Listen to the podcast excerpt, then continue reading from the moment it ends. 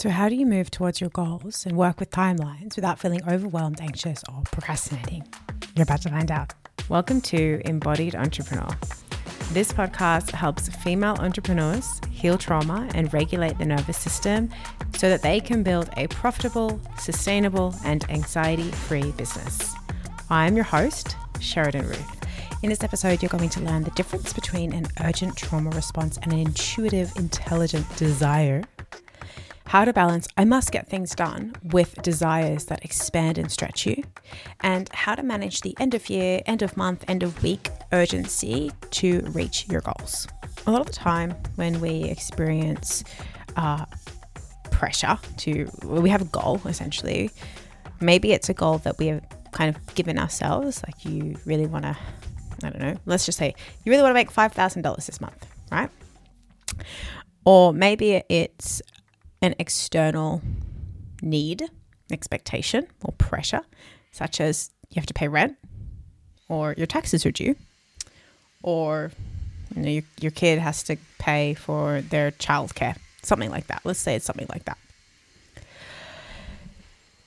Our body responds to that either internal desire to make 5K this month or the external container to pay your taxes with sensations. It communicates us to us with sensations or certain functions inside of the body, such as your heart beating faster, your digestion changing, different amounts of saliva.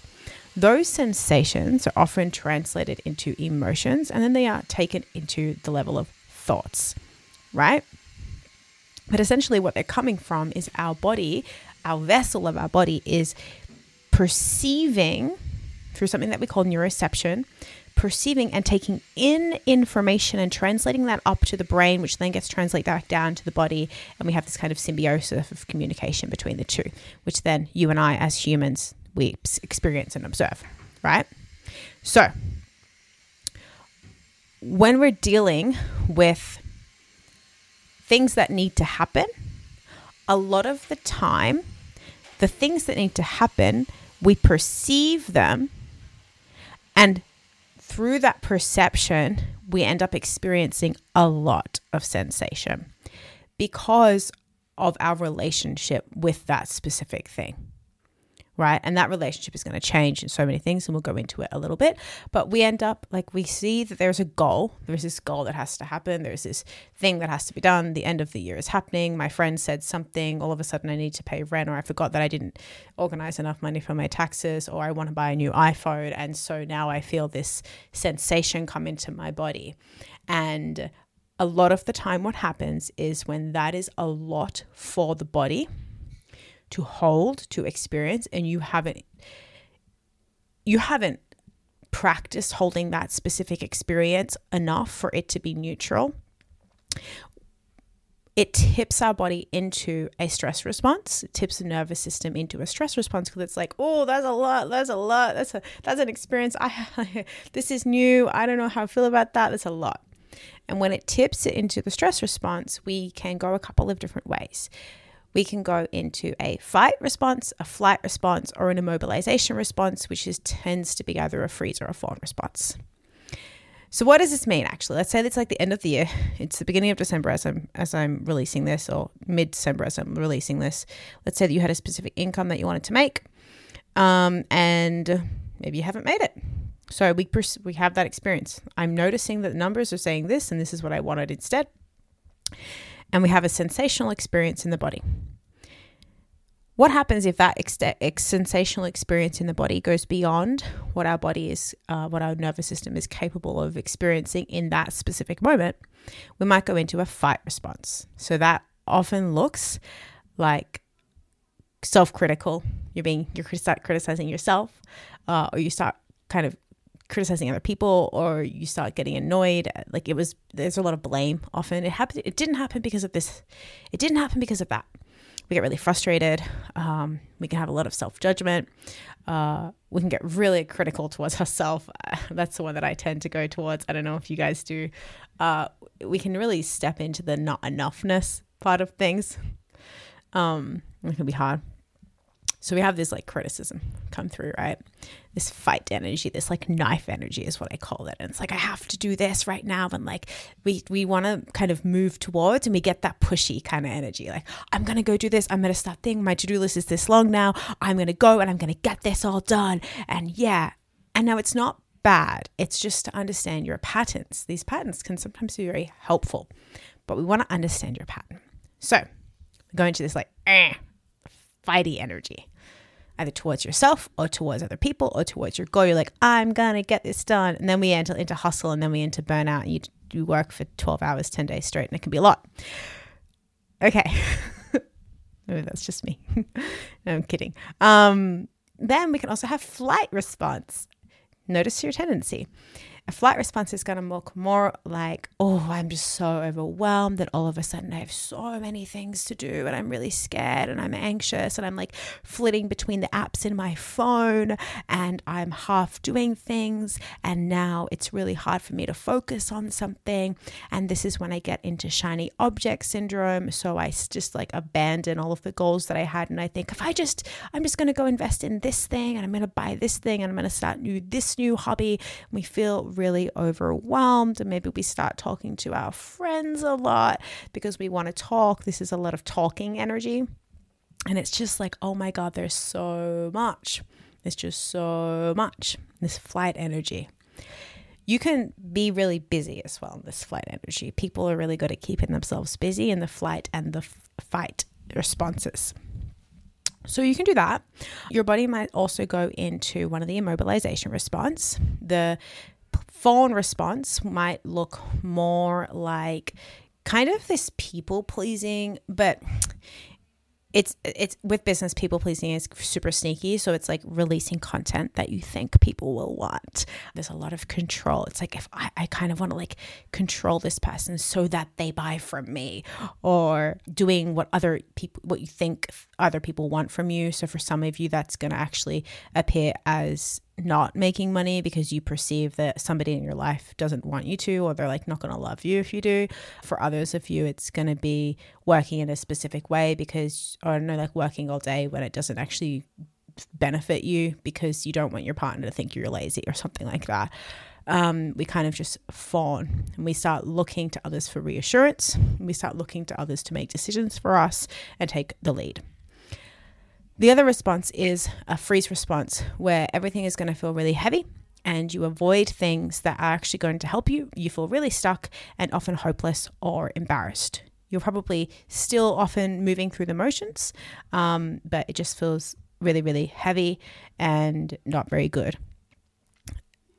Sometimes you're not going to be moving through emotions and you're going to be in one of those spaces where you like kind of stay in bed for a couple of days. That also happens to some of us. So, what's happened here is that probably you have a desire. You want a new iPhone, you want to make 5K by the end of the month, or you want your income to look a certain way, or you want to pay rent. You have a desire. That's the desire. The sensation of desire comes into the body. Um, and perhaps sensation of fear comes into the body, and perhaps sensation of, I don't know, maybe shame came into the body because you're realizing you haven't reach your desire or you're afraid that you won't reach your desire, but you actually have this desire. What we need to learn to do is to hold enough desire in the body and its corresponding emotions. So if, if there's fear wrapped around it, or if there's shame wrapped around it, or, or whatever it is, or if there's hope and excitement wrapped around it, we want to actually learn to hold enough emotion and sensation within the body without dropping into one of these stress res- stress responses.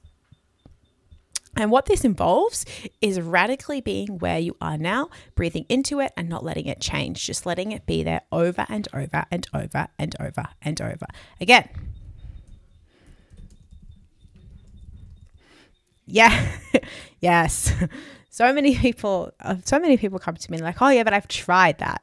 Like, okay, yes, maybe you have tried that, but have you truly 100% radically sat down and let it be there and been in it without being in your head or been with the sensation without trying to get rid of it or have you nourished the sensation have you have you loved on that sensation have you loved on it so decadently that that it, it you just want to breathe it in yes and I, I actually mean your fear I mean your fear. Be with your fear so decadently and breathe it in so much that it never wants to go away, and you will see that it dissipates. And it's okay if it doesn't as well. And so we, and like, what is your relationship with your desire as well? Do you, how often do you let yourself just be with your desire? And how can you be with your fear and be with your desire and see all of these goals as something that the sensation of being where you are right now in relation to your desires, you can do it. And we do this, I teach my clients in uh, my program, Body Based Business, to do this by using resourcing. So, making yourself feel empowered, making yourself feel like this beautiful container of a client. She calls it, she says, I'm a coffee cup because we talk about how she, she is the coffee cup and she can hold all of the different sensations of life. And and she she's strong enough to do that. So we want to resource into that feeling of I'm strong and I've got this and I'm powerful and I can do this. And also we want to tend to your mind so that it can focus on the sensation and the experience of it. There's a softening in my belly, there's an opening in my jaw, there's a tension in my pelvic floor without going into the mind of, of thinking about it too much and analyzing it and, and listening to another podcast on it. We want to be with it.